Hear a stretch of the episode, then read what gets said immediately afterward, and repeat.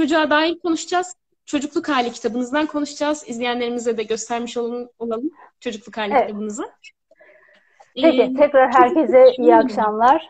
Ee, herkese iyi akşamlar. Herkese iyi bayramlar diyelim.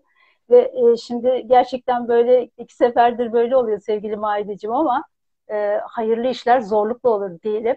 İnşallah bugüne denk geldiğine de sevindim diyordum. Tam öyle başlıyordum. Aynen. Çünkü e, çünkü Cumhuriyet Bayramı olunca tabii e, benim hep söylediğim çocuk sevdası, vatan sevdasını tekrarlamak istedim. Bu vesileyle dedim yani iyi güzel bir tesadüf oldu. Bugünün mesajı da bu olsun belki inşallah. E, şimdi daha da ileri götürerek şöyle diyorum. Yani vatan sevdası, millet sevdası gibi çocuk sevdasının da milli bir değer olması gerektiğini söylüyorum ben.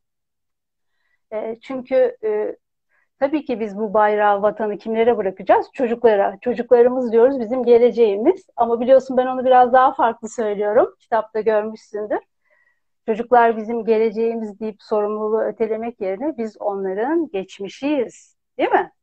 Evet, o yüzden o yüzden biraz daha bu bilinçle bakmamız lazım. Yani bu vatanı, bu cumhuriyeti emanet edeceğimiz çocuklarımızı nasıl yetiştiriyoruz? Onlara ne kadar değer veriyoruz? Buna bakmak lazım. Gördüğünüz gibi birazdan da konuşacağız. Ama Mustafa Kemal Atatürk'ün de çocuğa verdiği değer ortadadır. Küçük hanımlar, küçük beyler diyerek çığır açmıştır. Dinimizin de verdiği değer ortadadır. Konuşacağız. Yani dini ve milli olarak bizim çocuğa bakışımız geçmişimizde böyle yani. Değerli çocuk. Ama bugün bugün öyle değil. Yani bugün çocuk ve çocukluk algımızı tekrar bir gözden geçirmemiz lazım. Bunun niçin olduğunu daha önce belki programları seyredenler de bilir. Yani batıdaki sosyal değişimlerle vesaire biz biraz bu konuda maalesef bakışımızı kaybetmişiz. Ee, onu tekrar bir çocuğa ve çocuklara bakışı tekrar ele almamız lazım. Onları da inşallah bu vesileyle söylemiş olalım. Evet, e, çocukluk döneminin önemini sormuştun sevgili Mayde. Bunu hep konuşuyoruz. Artık dediğin gibi diziler de yapılmaya başlandı değil mi? Yani evet biraz daha yaşadıklarımızın bizi nerelere getirebileceğini yani kesin yargılara varamasak da pek çok farklı değişken var ama bize ne, ne şekilde miraslar bıraktığını gösteren aslında güzel yani biraz daha farklı bakış açımızı geliştirecek çalışmalar da yapılıyor. Çocukluk dönemi insan hayatının en önemli maalesef en az çalışılan, en çok ihmal edilen dönemidir. Akademide de böyledir. Yani özellikle 0-6 yaşa vurgu yapıyoruz. 0-6 yaş neden önemli? İnsan hayatının en hızlı gelişen zamanı. En hızlı. Yani beyin gelişimi, zeka gelişimi, kişilik, benlik algısı derken neredeyse yani tamamlanmış oluyor. Yedisinde neyse yetmişinde olur sözü de buradan geliyor. Mesela Hazreti Ali diyor ki çocuklarınıza asil insan gibi davranın. Yani o kadar önemli ki o yaş. Yine e, 0-7 yaş arasında çocuklarınızla oyun oynayın, 15 yaşa kadar arkadaş olun sonra istişare edin diyor. O her neyse her ne oluyorsa yani 0-6 yaş arasında oluyor ve bizim o zaman kaçırmamamız lazım yani. Bulu çağına kadarki zaman değerli ama özellikle 0-6 arasında panzehiri vermemiz lazım. Hı hı. Bunu vurguluyoruz. Bakın Nobel ödülü almıştır ekonomide değil mi? Heckman. Erken çocukluğa yapılan yatırımın kat kat fazla geri alındığını söyleyen bir çalışması vardır ve Nobel ödülü almıştır. Yani bir ülkenin yapacağı en önemli yatırım erken çocukluğa yapılan yatırımdır. Sadece ekonomik anlamda değil. Elbette ki sağlıklı ve erdemli bir toplum yaratabilmek için. Çünkü hı hı. artık epigenetik çalışmalar bize genler üstü çalışmalar bize bunu gösterdi. Yaşanan travmalar, sıkıntılar, stresler kuşaklar boyu aktarılıyor. O zaman evet. demek ki bir, bir sorun olduğunda yani şimdiki ve gelecek nesillerden sorumluyuz dememin sebebi bu.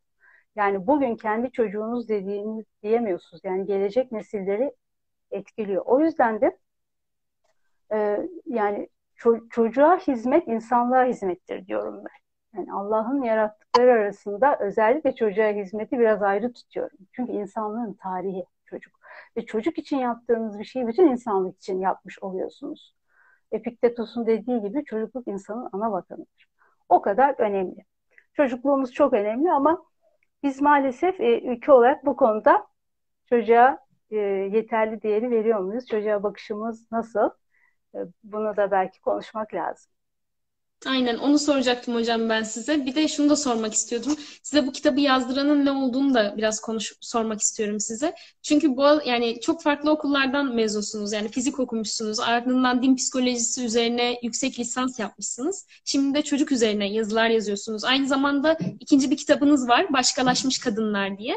Hani evet. size bu kitabı yazdıran ne? Ben onu da bir merak ediyorum. Belki izleyenlerimiz de merak eder. Tabii.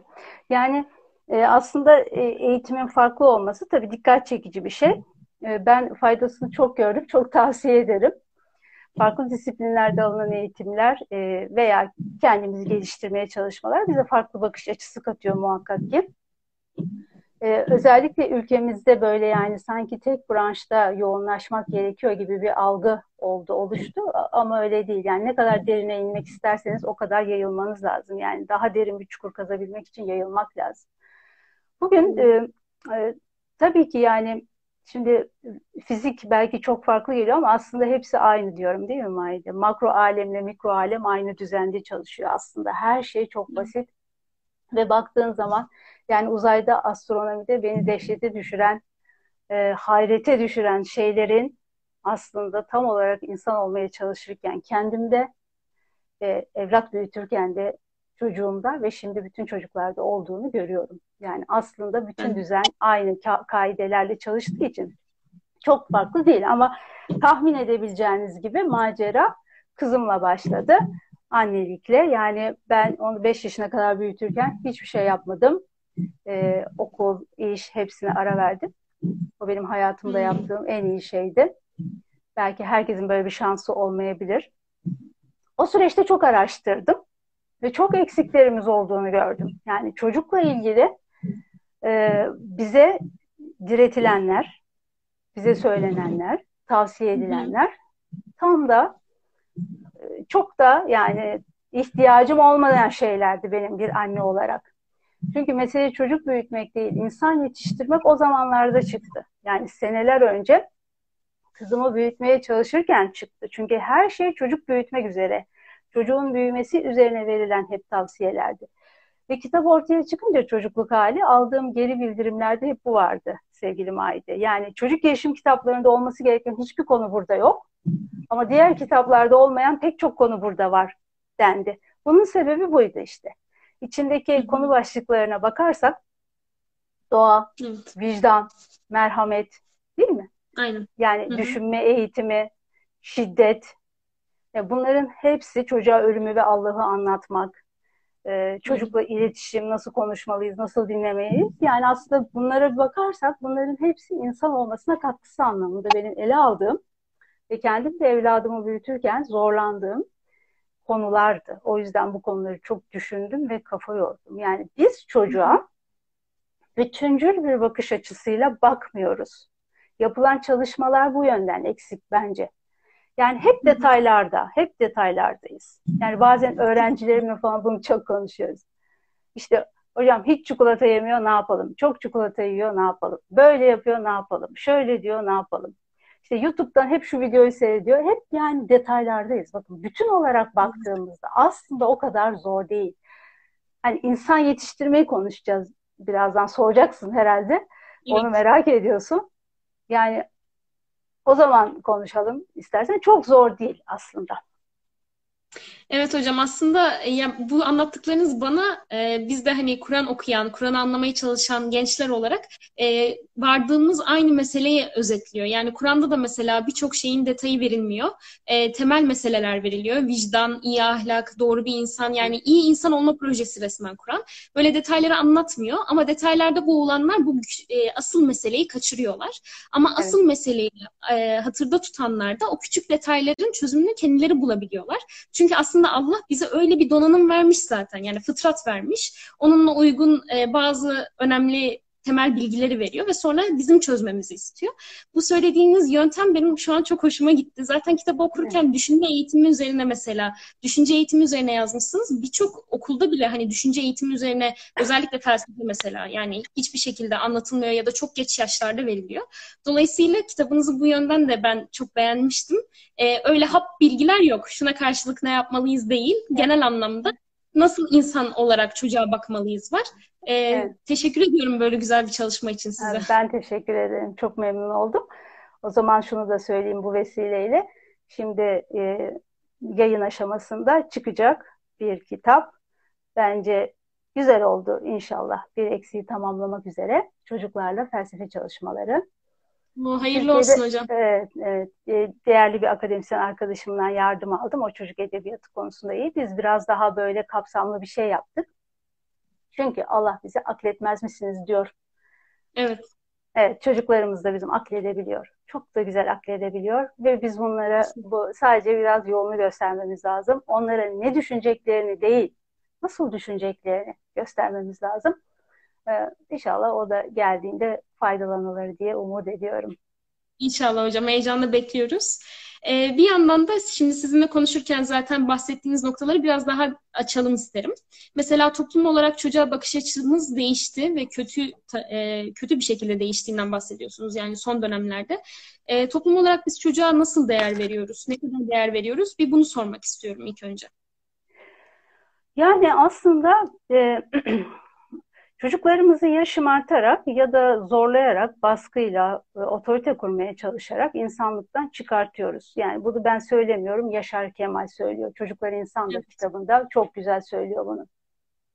Şu anda günümüzdeki çocukların biraz daha böyle dedim ya, yani çocuğa bütüncül bakışımız olmadığı için e, insan yetiştirme hedefini de kaçırıyoruz. Yani bizim çocuk büyütürken şu an ihmal ettiklerimiz sevgili Maide en çok ihtiyacımız olan şeyler, ihmal ettiklerimiz, en telafisi zor şeyler. Ve şimdi çocukları böyle nasıl diyelim tek boyutlu görüyoruz. Çocuk deyince herkesin aklına Milli Eğitim Bakanlığı başarı geliyor, okul başarısı geliyor. Değil mi? Böyle bir tek boyutlu. Bu da işte biraz modern, modernitenin sonucu işte çocukların sınıflara konması, başarı.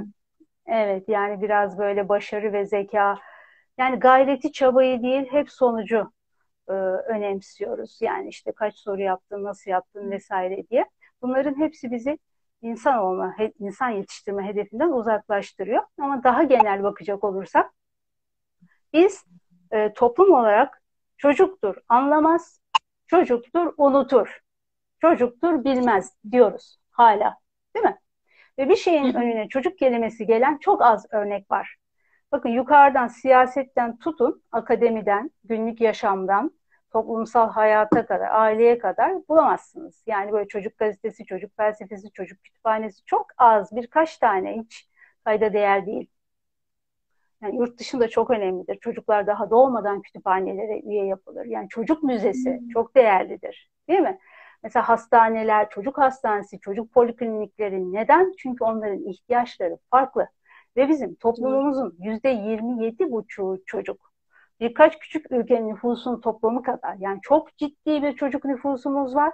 Ama buna istinaden gerçekleştirdiğimiz çocuk politikamız yok bizim. Yani mülteci çocuklardan tut, üstün zekalı çocuklardan, özel gereksinimli çocuklardan yani bir sürü çocuğumuzun, bir çocuğun e, sağlık ihtiyacı bile farklıdır. Bugün şeker hastası olan bir çocukla bir yetişkinin raporlama süreci ihtiyacı vesairesi değil mi? Farklıdır değil mi? Yani beslenmesi yani sizler biliyorsunuz bunu. O yüzden çocukları e, daha farklı bir şekilde ele almamız gerekiyor. Ama siyasi otorite her zaman uygulayıcıdır. Orayı besleyecek olan akademidir. Ve biz en büyük eksikliği hemen hemen her konuda akademide görüyoruz. Hmm. Bugün bu kadar üniversite arasında ihtisaslaşmak isteyen, yani çocuk konusunda ihtisaslaşmak isteyen ya da ihtisaslaşmış bir tane bile üniversite yok. Bu kadar ciddi bir çocuk nüfusunuz varsa ve bu sizin yerüstü zenginliğinizse neden bu konuda bir talebiniz yok? Ve yani bu Doğru. vatanı milleti çocuklara bırakacağız diyoruz. Ama nasıl yetiştiriyoruz? Yani sahip çıkabilecekler mi? Bundan bir yüz yıl sonrayı çok merak ediyorum ben. Çok düşünüyorum yani. Yani benim e, ülkemin çocukları 100 yıl sonra tasavvurun nasıl olacak? Yani nasıl nasıl yapacaklar ve e, onlar bizim gibi sahip çıkmaya çalışacaklar mı? Değerlerine vesaire. Bunlar çok önemli. O yüzden bugün çocuğa verdiğimiz değerlerle bugün onları insan, birey olarak nasıl yetiştirebilirsek, ne kadar iyi yetiştirebilirsek sağlıklı, erdemli bir toplum olma hedefini de o şekilde gerçekleştireceğiz. Yani duygular asla yok olmuyor. Çocuktur, anlamaz, bilmez dediğimiz şeyler bizim çocukluğumuzu hatırlamadığımız için çocukluktaki bellek farklı çalışıyor çünkü rastgele depoluyor bizdeki gibi şemalara göre değil. O yüzden hatırlamıyoruz. Hatırlamadığımız için de bizler Küçük Prens'in dediği gibi e, bütün yetişkinler çocuktular ama unuttular diyor. E, unuttuğumuz için hatırlamaz, bilmez. Ama hatırlamamak, düşünmemek duyguları yok etmiyor. Duygular orada var. Ve o duygular orada olduğu sürece de sürekli bizi dürtüyor. Yani kötü bir yaşanmışlık, kötü bir duygu peşimizi bırakmıyor. Değil mi? Evet. Çok güzel söylediniz hocam. Şimdi o zaman biz çocuğu nasıl yetiştirmemiz gerektiğine dair meseleleri biraz daha açalım. Ee, öncelikle başlığımız çocuk büyütmek mi, insan yetiştirmek mi? Ee, biraz bunun üzerine konuşalım isterseniz hocam. Yani sözcükler çok önemli bence. Bir şeyleri kavram olarak beynimize yerleştirirken, otururken sözcüklerden yararlanıyoruz. Evet. E, dolayısıyla bir çocuğa çocuk gözüyle bakmakla insan gözüyle bakmak ve bunu böyle adlandırmak farklı. Ee, evet. Biz çocuklara nasıl insan olarak bakacağız? Çünkü bunu insan insana yani yetişkin yetişkine zor yapıyor. Çocuğa bunu nasıl yapacağız? Bunu sormak istiyorum size. Evet, çok güzel. Zaten e, Maide onu böyle bir e, hayatımızda böyle kafamızda o kavramı yani çocuk büyütürken sürekli hani böyle hep hap gibi çözümler isteniyor sürekli uzmana soruluyor diyoruz ya hiç gerek yok detaylara. Hep bunu düşünsek. İnsan yani ben insan yetiştirmeye çalışıyorum. Ben insan yetiştim. Ben buna talip oldum. Deyip yani hep onu düşündüğümüzde pek çok şeyi önlüyoruz. Şuradan başlayalım. İnsan deyince tabii böyle e, heyecanlanıyorum ben. Yani niye heyecanlanıyorum? Asıl bu kelime çok heyecan verici çünkü. Önüne hiçbir sıfat gelmeden tek başına bütün güzellikleri, bütün olumlu duyguları, durumları içinde barındıran tek kelimedir insan. Ve o yüzden önce bizim insan olmaya çalışmamız lazım inşallah. Yani Çok daha iyi. çocuk yetiştirmeden önce daha sizlerin gençken hatta daha evlenmeden önce çünkü yuvaların huzurlu ve mutlu olabilmesi için, sağlıklı evlilikler yapılabilmesi için değil mi? Ya bunu çocukluk yıllarından itibaren zaten başlatacağız. Biz aile olarak ona yardımcı olacağız.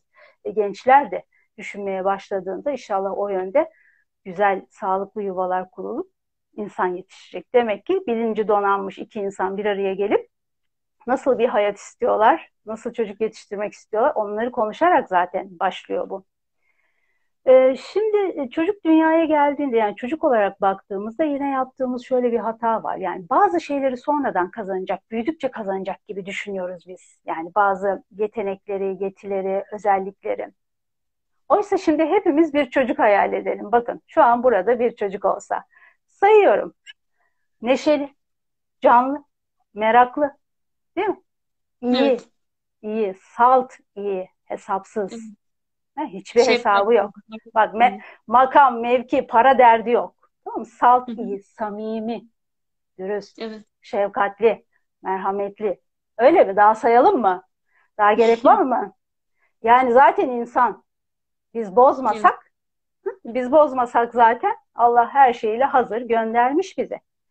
Yani evet. çocuklarda gördüğümüz bir sürü problem e, sonradan yaşadıkları sıkıntılarla çıkıyor. Biliyoruz yani kekemelikten tutundan tırnak yemeden, alt ıslatmadan hiperaktif hiçbir çocuk dünyaya böyle gelmiyor. Değil mi? Yani biz çocukları bozup bozup uzman uzman dolaştırıyoruz. Biz hiçbir Aynen. şey yapmasak, bak gerçekten hiçbir şey yapmasak zaten onun doğal bir Allah her şeyi vermiş çünkü. Bak mesela konuşmak. Çocuğa konuşmayı öğretebilir miyiz? Ses tellerini şöyle kullan, harfi böyle çıkar. Öğretemeyiz değil mi? Veya yürümek. Tendonunu böyle kullanacaksın, kasını böyle kullan. Öğretemezsin yani. Mükemmel donanımla gelmiş. Dur yürüme, dur konuşma demeyeceğimiz gibi çocuğa dur keşfetme de diyemeyiz. Dur yapma, evet. dur karıştırma diyemeyiz. Yani bu konu da çok önemli tabii. O yüzden hazır gelmiş. Peki kim? Gelen insan. Allah'ın yeryüzündeki halifesi. Geçen programda da söyledim, tekrar edeyim. Ee, birkaç sene önce böyle bir haber çıktı. Almanya'nın bazı eyaletlerinde anne baba olmak için ehliyet alınması gerektiğiyle ilgili bir haber çıkmıştı. Böyle heyecanlandık. Aa ne kadar güzel, keşke bizde de olsa. Bizde ehliyet zaten var. Yani sen talip oluyorsun. Allah sana isterse yani çocuk sahibi olmak da böyle çok tabii kolay geliyor ama Allah istediğine, dilediğine çocuk sahibi Aynen. yapıyor değil mi? Çocuk veriyor. Onu da söyledik. Ayet var. Şura suresinde. Ee, o yüzden yani yeryüzündeki halifesini yetiştirmeye talipsin sen bir kere yani. O yüzden hani böyle bakmak lazım. Allah sana gönderiyor. Sen zaten ruhsatını, ehliyetini sana vermiş. Yani gelen varlık bu kadar değerli bir varlık. Sana verilen, emanet edilen. Yani emanet deyince koruyalım, kollayalım, besleyelim, eğitelim değil. Zaten bakın hiçbir şey yapmasak o hazır donanımla gelmiş. Burada en güzel ahlakla, ah, ahlaklanacak şekilde dünyadaki bütün zorluklarla başa çıkabilecek kabiliyette en güzel şekilde yaratılmış olan insandan bahsediyoruz. Yani öncelikle bunu bozmayalım. Yani bunun bir bilincinde olalım. Değil mi? Yani demek ki birinci kural önce kendimiz insan olacağız. Bunun için bize yeterli süre verilmiş diyorum. 9 ay süresi bebek odası yapmak için verilmemiştir. Allah dileseydi çocuğu bir günde dünyaya hazır hale getirirdi. O zamana kadar eğer de çok düşünme fırsatımız olmamışsa özellikle de kadınlar için tavsiye ederim. 9 ay 10 gün nasılsanız, siz nasıl olacaksınız çocuğunuz öyle olacak. Bakın nasıl çocuk yetiştirmek istiyorsak, nasıl çocuk büyütmek istiyorsak biz öyle olmalıyız yani. Biz, biz, o, biz nasılsak o da öyle olacak. Nasıl insansanız öyle ebeveyn olursunuz doğal olarak. O yüzden ben o süreçleri çok değerli görüyorum. O zamanları kaçırmamak lazım. Yani o zamanda oturup düşünmek lazım. Nasıl çocuk büyütmek istiyorum? Çünkü dünyaya geldiğinde ne iş yapacağını bilmeyen tek organ var. O da beyin. Ve o hı hı. E, beyni çok heyecan verici bir şey değil mi yani? O beyine doğru düşünmeyi siz öğretiyorsunuz. Yani sizden öğrendikleriyle, gördükleriyle, işte birazdan konuşacağız, iletişim dilinizle şekillendiriyorsunuz ve çok heyecan verici. Diyorum ki yani beyinden giriyor, kalpten çıkıyor. Siz kalpten çıktısını almaya başladığınızda kalp yani o kalp e, işte insan olmanın kritik bir noktasıdır elbette. Hocam iletişimle ilgili soruya geçecektim ama ondan önce e, izninizle ufak bir ekleme yapmak istiyorum size. Tabii. Buyurun. Değerden bahsettiniz. Yani çocuğun değerli olduğundan bahsettiniz. Aslında benim de son zamanlarda böyle geliştirmeye çalıştığım bir düşünce yapısı var. Hani emanetçisi olduğumuzu unutuyoruz çocukların. Yani çocuklar bizim emanetimiz bunu unutuyoruz genelde. Şöyle bir bakış açımız oluyor. Bir insanı seviyorsak ya da değer veriyorsak o insan değerli o insanı sevmiyorsak ya da değer vermiyorsak o insan değersiz gibi zannediyoruz. Halbuki hiçbir insan bizim onu sevmemizle değerli olmuyor ya da sevmememizle de değersiz olmuyor. Hepimiz Allah'ın yarattığı varlıklar olarak bir değere sahibiz zaten.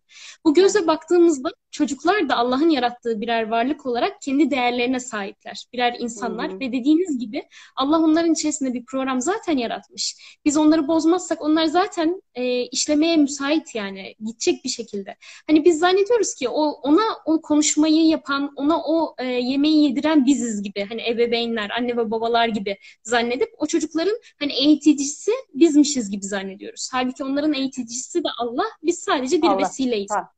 Böyle sahibi gibi görüyoruz ya e, çok doğru söylüyorsun. Kendimizi onlardan biz üstün görüyoruz değil mi? Yani çocuğu küçük kendimizi daha donanımlı büyük görüyoruz ya. Biraz önce saydığım özellikleri kaybetmemiş kaç tane insan var çevrende Maide? Çok doğru hocam. Yani salt iyiliğiyle, merhametiyle, şefkatiyle yani bizim kalbimizi titretecek, bize örnek olacak ne, ne kadar bakın dünyanın halini görüyorsunuz. Değil mi? Dünyanın hali ortada. Hayvan olmayı bile başaramamış bir insanlıktan söz ediyoruz biz şu anda. O yüzden yani biz bence duralım. Çocuklara bakalım biz bence. Çocuklardan ilham alalım. Ve onlara bakmayı hiç unutmayalım. Bu belki bize çok şey öğretir, insanlığımızı hatırlatır. Bir de onlara soralım. Gerçekten. Aynen. Hani Cibran'ın dediği gibi onlar gibi olmaya çabalayabilirsiniz. Çabalayabilirsiniz ama onları kendinize benzetmeye çalışmayın diyor. Evet. Bizim onlardan öğrenecek çok şeyimiz var gerçekten. Bence de ee, güzel hocam, bir dünya. Buyur. Evet. E, kusura bakmayın bölmüş gibi Estağfurullah. oldum ama. Estağfurullah. İletişim konusunda soracaktım hocam. Şimdi çocuklarla iletişim gerçekten önemli. E, şöyle bir cümle duymuştum. Çocuklar dikkat çekmek değil, duyulmak isterler. Yani evet. iletişim kurmamız onlarla gerçekten çocuklar için değerli. Bizim için de aynı şekilde öğrenecek şeylerimiz var. Ee, çocuklarla iletişim kurarken nelere dikkat etmemiz gerekiyor hocam? Hı hı. Çok güzel söyledin yani duyulmak isterler. Şimdi ben mesela kendi çocukluğumu düşünüyorum da yani biz eskiden böyle e, çok böyle duyulan çocuklar değildik ama en azından görünürdük biliyor musun Maide? Şimdiki çocuklar ne görünür ne de duyulur oldular. Tahta çıkartılmalarına rağmen çocuk mutluluğu kavramlarıyla şımartılmalarına rağmen ne görünür ne de duyulur oldular. Yani eskiden en azından bir yanlış yaptığımızda bir e, mahalledeki bir teyzenin ya da bir e, bakkalın gazabına kaçamazdık yani. Şimdi hiç kimsenin umurunda değil. Çocukların yanlışı umurunda değil. Yaptıkları e, kötü şeyler umurunda değil. Aslında çocuklar şu anda çocukluğu olmayan bir çocukluk yaşıyorlar. Yani bugün tabletlerin, bilgisayarla yani o kadar büyük tehlikeler kapıda diyemiyorum. Kapıdan içeride yani. Artık kapıdan içeride ve çocukların elinde değil mi? Evet doğru. Bugün bakın yani bir çocuğun uygunsuz bir içeriğinin karşısına çıkması maksimum 15 dakikadır. Bir e, internet ortamında, sanal ortamda. Yani çıkmaması mümkün değil.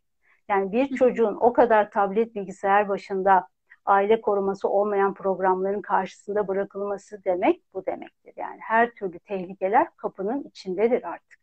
O yüzden gerçekten şu anda çocuklarımız maalesef diyorum ya yani çocukluğu olmayan bir çocukluk yaşıyorlar. Biz iletişime gelecek olursak bu konu önemli. İletişimde yani bunu böyle birkaç maddeyle özetlemeye çalışırsam e, şimdi çocuklar duyulmak ister dedin ya çok güzel söyledin. Birinci kural şu. Çocuklar ne ister? Mevki istemez, para istemez, kariyer istemez. Çocuklar sadece anlaşılmak ister. Sadece. O yüzden çocukların konuşmasına fırsat vermek ve onları dinlemek çok önemlidir. Biz iletişim deyince hep daha çok konuşmak anlıyoruz. Oysa onların duyulması lazım. Yani onları anlatacak, içindekileri boşaltacak. Bir kere duygular sadece dışarı çıkmasına izin verildiğinde etkisini kaybeder. Sürekli çocukları susturmaya çalışmak, bastırmaya çalışmak, duyguları böyle ağızlarından içeri tıkmaya çalışmak. Bir şey olmaz, bir şey olmaz gibi geçiştirmek maalesef bizim böyle bir yaptığımız çocukluk ihlalidir. O yüzden onları olduğu gibi yargılamadan, hiçbir şekilde tehdit etmeden, korkutmadan, yani sen böyle yaptın bir daha öyle yapma, arkadaşın öyle yaptığın için böyle olmuştur, yorumlamadan, sadece dinlemek çok önemli. Çocuklar anlaşıldığını hissetmek isterler. İkinci kural bence her ilişkide olduğu gibi benim için çok önemli bir, çok önemli bir kelime. Yani hayatımı üzerine kurduğum birkaç kelimeden biridir samimiyet. Yani çocuğa karşı samimi olacağız. İşte param yok o yüzden alamıyorum demeyeceğiz. Çünkü çocuk samimi olmazsak yani biz bunu yaptığımızda çocuk sevildiğini hissetmez ki. Yani biraz önce biraz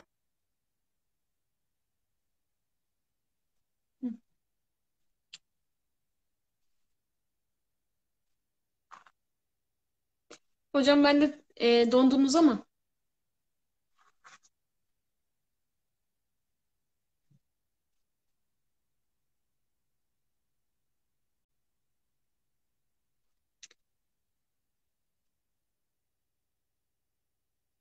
Yorumları açtım arkadaşlar. Ben mi dondum acaba? Gülsüm Hoca mı dondu? Hocam duyuyor musunuz beni?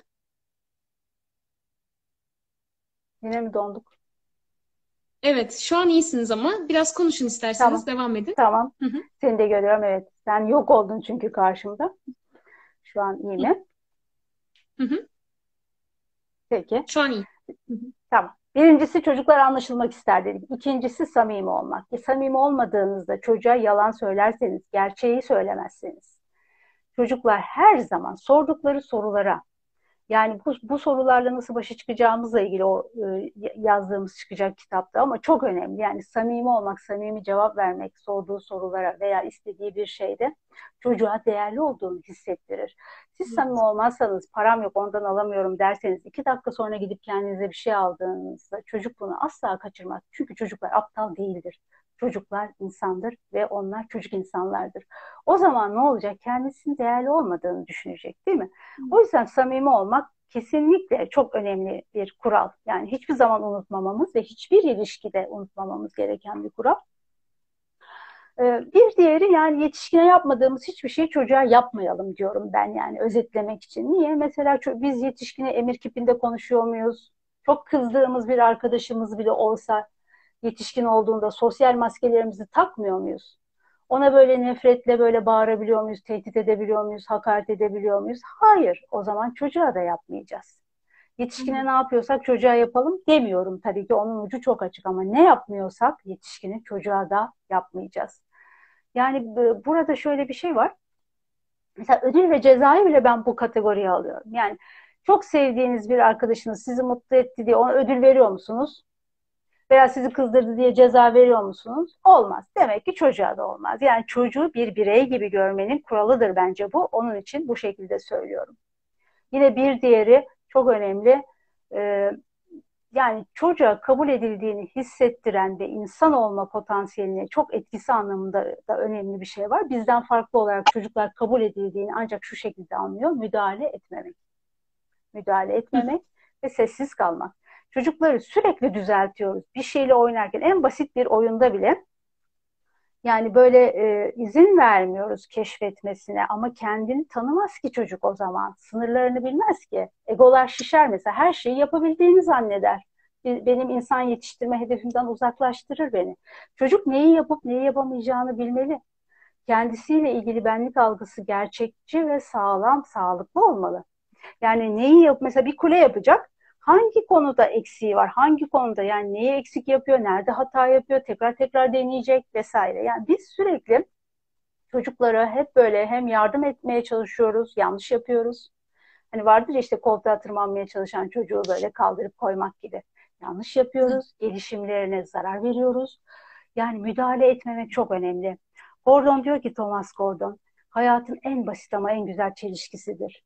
Bir insan ancak böyle müdahale edilmediğinde, düzeltilmediğinde gelişim gösterir. Siz onu sürekli düzelttiğinizde, eleştirdiğinizde o kendisine dönüp bakmaya korkar. Ve korktuğu için de gelişim gösteremez. Onu yalnız bırakmamız lazım. Kendini tanıması ve sınırlarını bilmesi lazım. Çünkü kendini bilen Rabbini bilir. Yani öyle bir o kadar önemli ki şu açıdan da önemli. Oraya da bağlayayım. Yani insan olmanın temel özelliği farkındalıktır ve farkındalık geliştirebilmemiz için bizlerin de çocuğun da tek başına kalması lazım. Bir yalnız kalması lazım. Bir durmamız lazım. Yani bugün bu hayatta bizlerin de haldır haldır haldır koşarken, bir şeylerle böyle uğraşırken farkındalık geliştirmek, durmak lazım, düşünmek lazım. Ve o yüzden e, müdahale etmemek çok önemlidir. Peki nereye kadar müdahale etmeyeceğiz? Kendisine zarar verecek bir şey, kendisine ya da başkasına zararlı olacak. Mesela bebek keşfetmeye çalışıyor. E, yani bir şey düşürecekse, bir yaralanacaksa yani fiziksel olarak ya da bir bilgisayar oyunu psikolojik olarak ona zarar verecekse o zamana kadar yani öyle bir sınır var. O zamana kadar müdahale etmemek lazım. Yoksa çocuk karşıdan karşıya geçmek istiyor. Hadi bırakalım geçsin diyemeyiz. Yani böyle bir risk değil bu. Burada önemli olan onun kendisine ve başkasına zarar vermeyecek şekilde bir de sessiz kalmak. Yani sessiz kalmak şöyle çok önemli. Ben e, bu konuda e, üzülüyorum. Sürekli çocuklara böyle bir e, sözel müdahale çok var. Otur, kalk, yemeğini ye, dersin çalış, bilgisayarı kapat. Şunu ya, yani e, bir de emir kipinde konuşuyoruz değil mi? Bak yetişkine konuşuyor muyuz o kadar rahat? Ama çocuğa çok çok çocuklara kibar ve nazik olmak neden bu kadar zor bilmiyorum ama çok zor. Ve sürekli böyle sözü yani mesela burası benim evimse çocuğumun da evi. Ben nasıl rahat ediyorsam o da rahat edebilmeli. Ayrı bir yeri olmalı, kendi ayrı yeri olmalı. Kafasını dinlemeli. Koşa koşa evine gelmeli. Yani siz ona her şeyi verdiğinizi söylüyorsunuz ebeveynler. Ama acaba huzur vermeyi unutuyor olabilir misiniz? Yani bunu bir düşünmek lazım sözelde yani sözel iletişimde değil mi? Özellikle annelere ben bunu buradan hatırlatmış olayım. Bir de dediğin gibi sözler çok önemli Maide. Söylediğimiz her şey çocuk hakkında söylenmiş bir şeydir. Söylediğimiz her şey. Düşmüş bacağı kanayan ve ağlayan bir çocuk ya da kanamayan, sadece düştüğü için ağlayan bir çocuğa bir şey yok, bir şey yok. Acımamış bile, bak kanamıyor bile demek. Sen bacağının acıyıp acımadığını bilebilecek kadar e, akıllı bir çocuk değilsin. Sen bilemezsin. Senin canının acıyıp acımadığını ben bilirim. Sonradan neden duygularının farkında olmayan yetişkinler olduğumuzu sorgulayıp duruyoruz. Yani bunların temelleri çocukta çocuklukta atılıyor. Yani kurduğumuz iletişim dili yargılama, eleştirme, Bunların hepsi çok tehlikeli. İletişim engelleridir. Çocuk anlatmaz size. Hiçbir şeyini anlatmaz. Hiçbir şeyini anlatmıyor der aileler. Bu sebeple anlatmaz çocuk. Yargılarsanız, eleştirirseniz. Nasıl e, nasıl ki? Yani iyi gelmez. Kimseye iyi gelmez. Yani sen de bir arkadaşına anlattığında ama sen de hep böyle abartıyorsun maide. Değil mi? En basit iletişim. Hep böylesin. Sorunları büyütüyorsun. Ama niye annen de şimdi öyle yapmış ki dese sen de anlatmazsın. Yani anlaşıldığımızı hissetmek istiyoruz biz de. Aynı çocuk da öyle. O yüzden anlaşıldığını hissetmesi çok önemli. Evet. Hocam çok güzel anlattınız. Ee, teşekkür ediyorum. Bir yandan da e, bu iletişimle alakalı da tabii iletişimin sonucunda da çocuğa şiddete varabilecek noktaya kadar gidebiliyor. Yani çocuğa şiddeti ben sormak istiyorum. Hem çünkü benim anladığım kadarıyla hem maddi e, yani e, fiziksel bir şiddet söz konusu çocuklara dair hem de ruhsal anlamda bir şiddet söz konusu. Siz çocuğa şiddeti evet. nasıl değerlendiriyorsunuz? Ya bu konuyu çok böyle hani erteliyormuşuz ya da kenara koyuyormuşuz gibi geliyor. Kadına şiddet falan daha çok konuşuluyor ama çocuğa şiddet çok konuşulmuyor. Halbuki bugünün mazlumları yarının zalimleri olmaya adaydır diye bir söz var. Yani bizim aslında çocuk çocuğa şiddeti de konuşmamız gerekiyor ve bir yandan buna nasıl bir çözüm üretebileceğimizi de konuşmamız gerekiyor. Siz çocuğa şiddeti nasıl görüyorsunuz diye evet. sormak istiyorum. Kesinlikle. Yani şöyle e, mesela aile içi şiddet yazın arama motorlarına. O kadar doğru ki dediğim. Ben bunu çünkü sık sık yapıyorum. Aralarda düzenli yapmaya çalışıyorum. Bakın aile içi şiddet yazın. Direkt kadına şiddet çıkacaktır mesela. Çocuğa şiddetle ilgili bir şey. Daha sonra altlara doğru belki göreceksiniz. Oysa 2006 yılında e, dünya genelinde çıkan rapora göre biz çocuğa şiddette birinci sıradaydık. Ve şu anda da evet yani böyle bir sarmalın içinden çıkamıyoruz. Mesela kadına şiddet sarmalından çıkamıyoruz. Yani çok şükür diyorum her evde kadına şiddet yok ama neredeyse her evde çocuğa şiddet var. Bugün annelerin, çocuklarına fiziksel şiddet uygulayan annelerin geçen seneki yüzdesini söylüyorum, yüzde 65'ti fiziksel şiddet. Bunun ruhsalı, psikolojik, akademik, zihinsel değil mi? O kadar evet. çok şiddet türü var ki, o kadar çok istismar var ki bunların hepsini birleştirdiğinizde Aa, o zaman hocanın söylemi çok abartılı kalıyor. Her evde neredeyse çocuğa şiddet var. İnanın neredeyse o kadar çok fazla her evde. Yani zorla ders çalıştırılmaktan tutun da maalesef biz bu ülkede e, bunu da gördük yani. Ödevini yapmadığı için elektrik süpürgesinin borusuyla dövülerek öldürülen de bir çocuk gördük. Yani maalesef bunları da yaşadık. O yüzden yani e, bunların tamamının altını biraz daha açtığımda daha da iç acıtıcı. Bakın mesela çocuğa inanmamak. Çocuğa inanmamak. Bu bir çocukluk ihlalidir, çocukluk suçudur. Çocuğun isteklerini, arzularını yerine getirmemek. Sadece ihtiyaç değil. Çocuk bir şey istiyor. Dinlememiz lazım. Şunu almak istiyorum. Hayır. Olmaz. Arkasından açıklama gelmeyen bir hayır kabul edilemez. Aynı bizim birbirimize yapmadığımız gibi. Bugün e, diyelim ki ev arkadaşın şunu değiştirmek istiyorum desen neden? Neden? Soracak yani. Bir şey yapmak istiyorum, bir şey almak istiyorum. Yani hayatında ailen veya beraber olduğun insanlar, o sırada arkadaşların neden diyecek, anlamaya çalışacak. Ama biz çocuk bir şey istediğinde hemen hayır diyoruz. Yani İbn Sina 13. yüzyılda söylüyor. Çocukların isteklerini karşılayın. Onları zorlamayın. Bakın 100 yıllar önce söylemiş İbn Sina, 100 yıllar önce. Neredeyse bir paragraf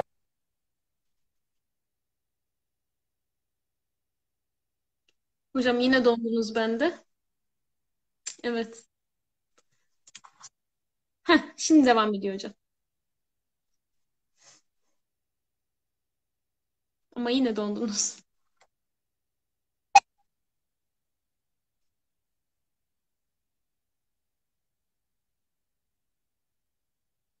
Hmm.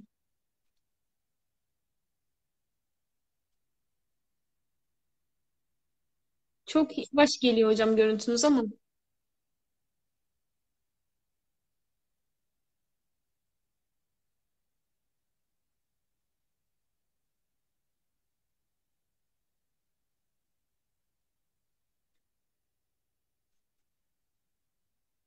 Evet hocam şu an gözükmüyorsunuz.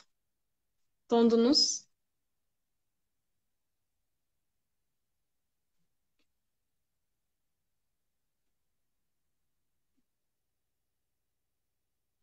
Şimdi düzeldi gibi hocam. Şimdi geldin. Sen de şimdi geldin. Evet. Hı hı. Düzeldik mi? Evet, şu an iyisiniz. Evet. Tamam. Evet, yani onu söylüyordum. 13. yüzyılda İbn Sina bile çocuk eğitimiyle ilgili bir paragrafı var. İnanın bizim belki 4 yıllık çocuk gelişim bölümündeki müfredata eş bir paragraf. Yani her şeyi özetliyor. Çocukları zorlamayın. Biz şimdi kolundan çeke çeke çeke çeke götürüyoruz. Hep bir yerlere götürüyoruz. Hep zorluyoruz mesela. Değil mi? Evet çocuğa şiddette bunların hepsi çocuğa şiddete giriyor. İnanmamak, çocuğun isteklerini karşılamamak, dinlememek değil mi? Veya evet. e, bir hepsi hepsi bir arada. Yani şöyle mesela diyelim çocuğun bir ihtiyacı var, hastalığı var, doktora götürmüyorsun. Bu da çocuk ihmali. Çocuk istismarına giriyor hepsi. Evet. Yani bir rapor çıkartılması lazım. Özel gereksinimi var ama sonra bu raporu çıkartırsak önüne çıkar. İleride belki bir şey olur diye çocuğa rapor çıkartılmaması gibi durumlar.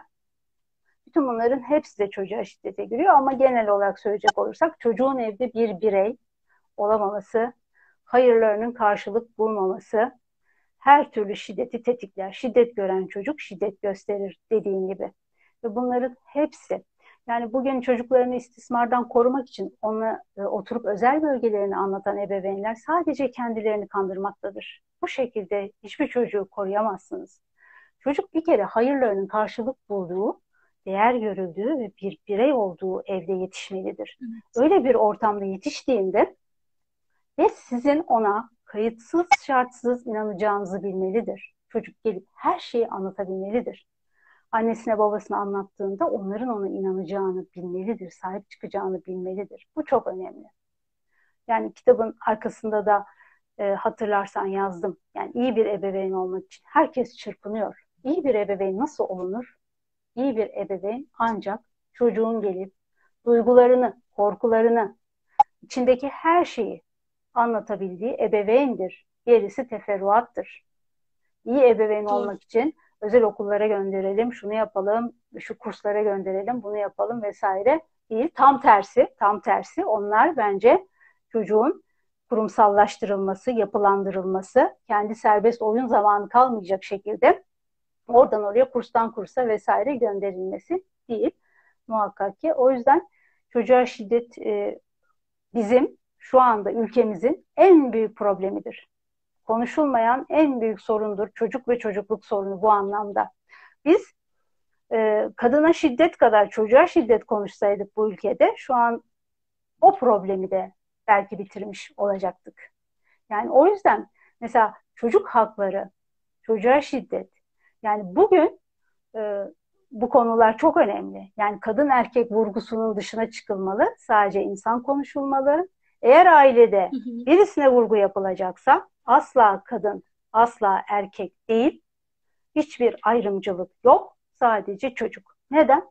Çünkü pedagojik açıdan çocuktan üstünüz. Sadece biz yetişkinler pedagojik açıdan daha fazla deneyimimiz, tecrübemiz olduğu için sadece o açıdan üstünüz. Başka hiçbir açıdan değil.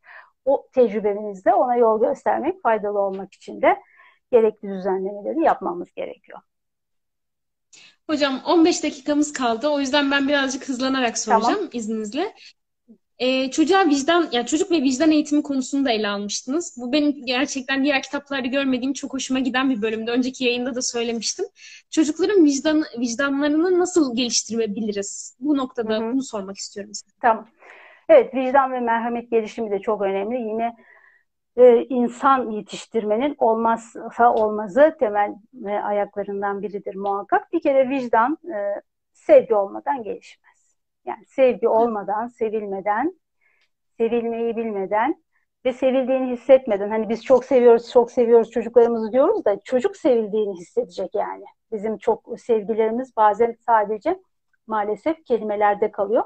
Çocuğun sevildiğini hissetmesi lazım o vicdan direklerinin dikilebilmesi için. Yani bu beşli yaşlarda başlayıp bulu çağının sonuna kadar ki devam eden bir zaman. Hani ondan sonra istişare edin diyor ya Hazreti Ali işte o zamanlara kadar bu vicdan direklerini dikmemiz lazım. Ve çok önemli bir şey. Yani zaten doğuştan Paul Bloom'un Bebeklerin Ahlaki Yaşamı kitabında iyiliğin ve kötülüğün kökenlerini ararken deneysel çalışmalarla gösterdiği çok güzel bir kitaptır. Zaten çocuk biraz önce söylediğimiz özelliklerin yanı sıra dünyaya bakın ne kadar hazır geliyor. Ahlak var yani iyi ve kötüyü biliyor. Deneyler var bunu gösteren bebeklerde. Gerçekten biliyor. Ahlakı biliyor, merhameti var, hakkaniyeti var, adaleti var. Bunlarla geliyor. Ama bizim kötünün bozucu etkisinden dolayı fırsat vermememiz lazım. Yani iyi ve kötüye meyilli geliyor. Ama bizim o kötünün onu bozmasına fırsat vermememiz lazım. Diyorum ya yani bıraktığın zaman bir bahçeyi bile hemen ot basıyor. Yani iyi olan bir şey için e, emek harcamamız lazım, çaba harcamamız lazım iyi olan bir şey için. Yani demek ki çocukta da bunu yapılandırmamız lazım vicdan ve merhamet. Nasıl? Mesela e, bu güzel bir örnektir. Kaliforniya'da bir e, çalışma yapılmış büyük bir hapishanede. Suçluların e, bir kısmına gündüz bakmaları için bir hayvan veriliyor ve bu hayvan bakımını gündüz yapan suçluların tahliye olduklarında tekrar suç işleme oranı yüzde yirmiye düşüyor. Bu yapılmayan suçluların suç işleme oranı yüzde seksenlerde kalıyor. Yani hayvan bakımı bir kere çok önemli. Yani hayvanlarla çocukların ilişkisini kurabilmemiz, doğa. Doğada yetişmiş bir çocuğun e, mütevazi olmaması mümkün değil diyorum. Yani doğada sınırlarını öğrenir, bütünün içinde yerini kavrar ve özellikle hayvanlarla yani prososyal davranışlara yönlendirmek çocuğu hem şiddet eğilimlerinden korur hem o yardımlaşmayı arttırır. Evde diğer gamlık sohbetlerine çok rast gelmesi lazım çocuğun. Yani akşam sofralarda bunların konuşulması lazım ailelerde. Kimden konuşuyorsunuz? Nasıl hayatlardan? Kime nasıl yardım etmekten? Bu evde kazanılır yani bunlar. Bugün sosyal davranış, sosyal sorumluluk projelerinde gençlerin gönüllülük sıralamasında Türkiye olarak çok sonlardayız. Gençler çok katılmıyor böyle faaliyetlere. Neden diye soruyorum. Çok güzel cevaplar veriyorlar. Çünkü daha önce hiç yönlendirilmedik hocam. Biz daha önce bu dersi alana kadar hiç bilmiyorduk hocam. Evet, bu önce ailede, ilkokulda, sınıf öğretmenleriyle, ortaokulda, lisede mutlaka yani bugün topluma hizmet dediğiniz, sosyal sorumluluk dediğiniz bunlar görevdir.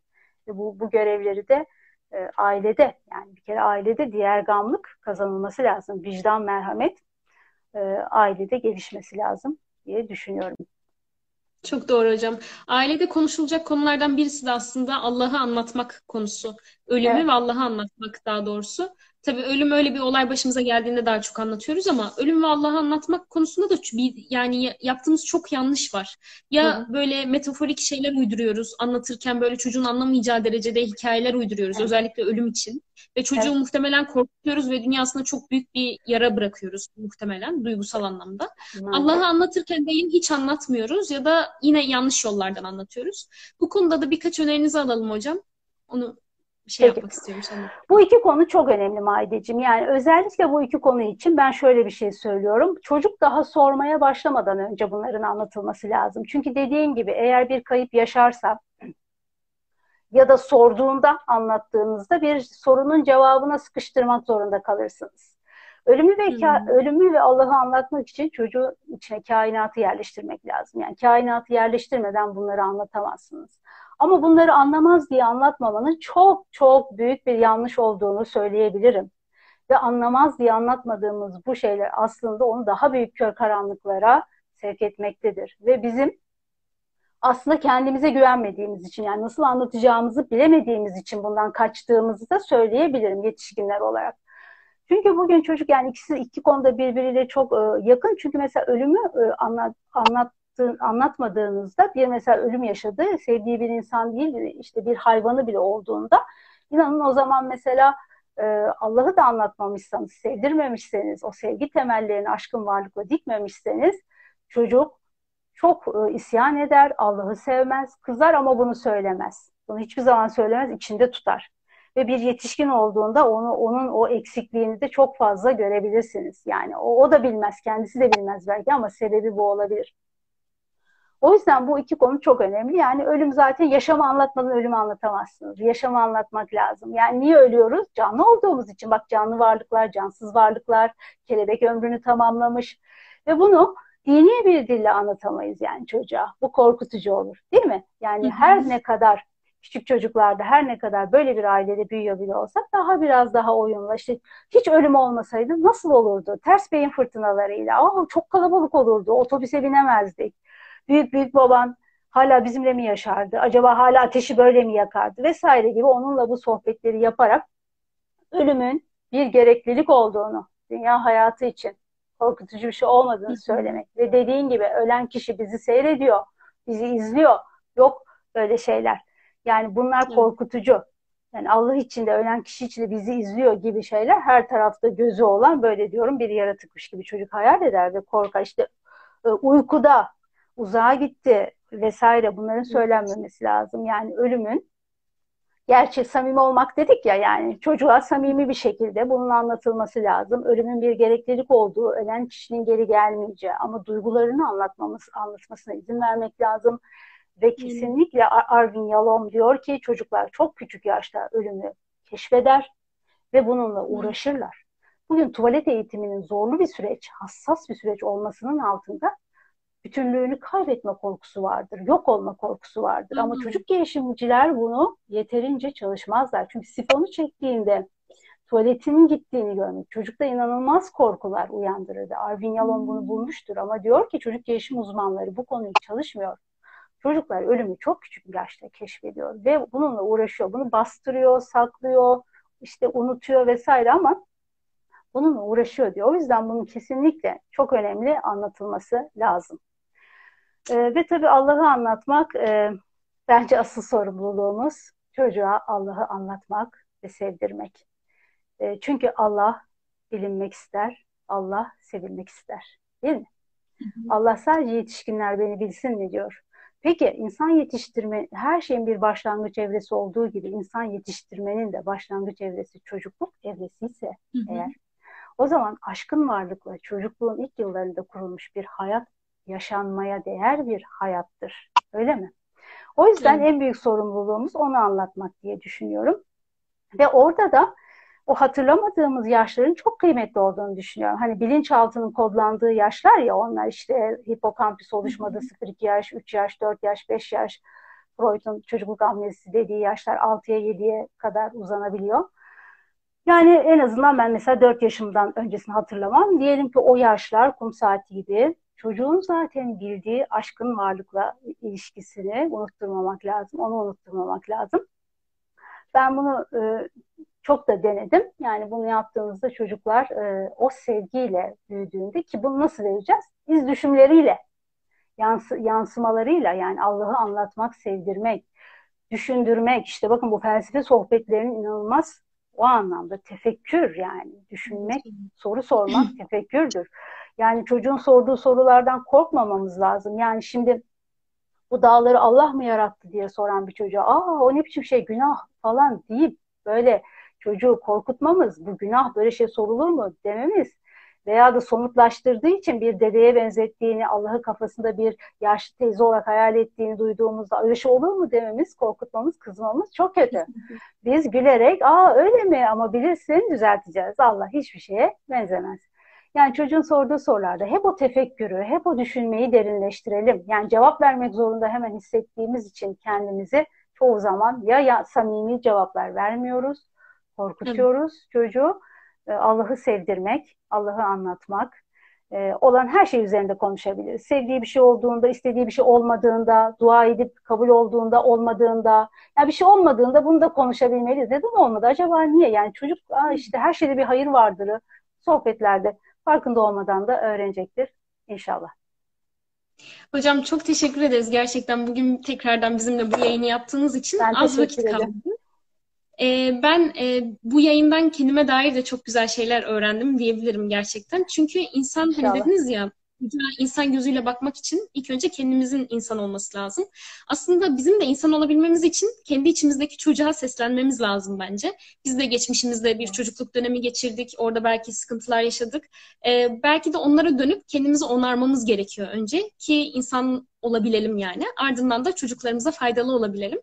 Ee, çok güzel bir yayındı. Çok teşekkür ediyorum tekrardan. Ben teşekkür ee, ediyorum. Tekrar e, beni konuk ettiniz ve e, umarım yani biraz böyle e, sorunlu başladı. Beklettik de kusura bakmayın hakkınızda helal edin ama inşallah faydalı olabilmişizdir.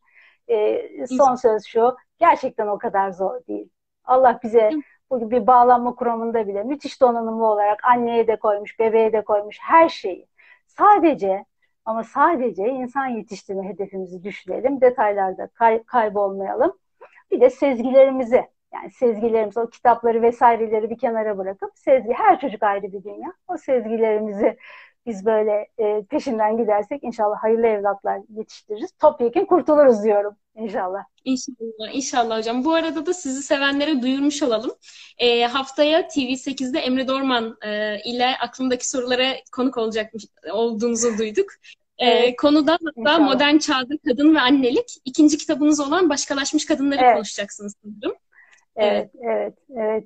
evet. Orada e, biraz terletecekler beni galiba. Öyle sevgili Birün'le ve Emre Dolman hocamla. Çok güzel bir konu. Ee, konuşulması lazım. Farklı bir bakış açısı. Biraz daha kadınlar olarak asaletimizin, ferasetimizin peşine düşüp biraz da kendimize bakalım diyorum. İnşallah o da hayırlı bir yayın olur. İnşallah. İnşallah hocam. Bugün de zaten Emre Dorman'a e, Mehmet Okuyan davetli. 12'yi evet. 15 geçe TV8'de duyurmuş olur, olalım izlemek isteyenler için. Haftaya da yine TV8'de 12-15'te sizi izleyeceğiz inşallah 00-15'te. İnşallah. İki olursak. Hocam. Çok teşekkür ediyorum ben de. Sevgiler, selamlar herkese. Çok sağ olun. Sevgiler. E, izleyenlere de teşekkür ediyoruz. Haftaya görüşmek üzere. Hoşçakalın. Çok teşekkürler. Sağ olun.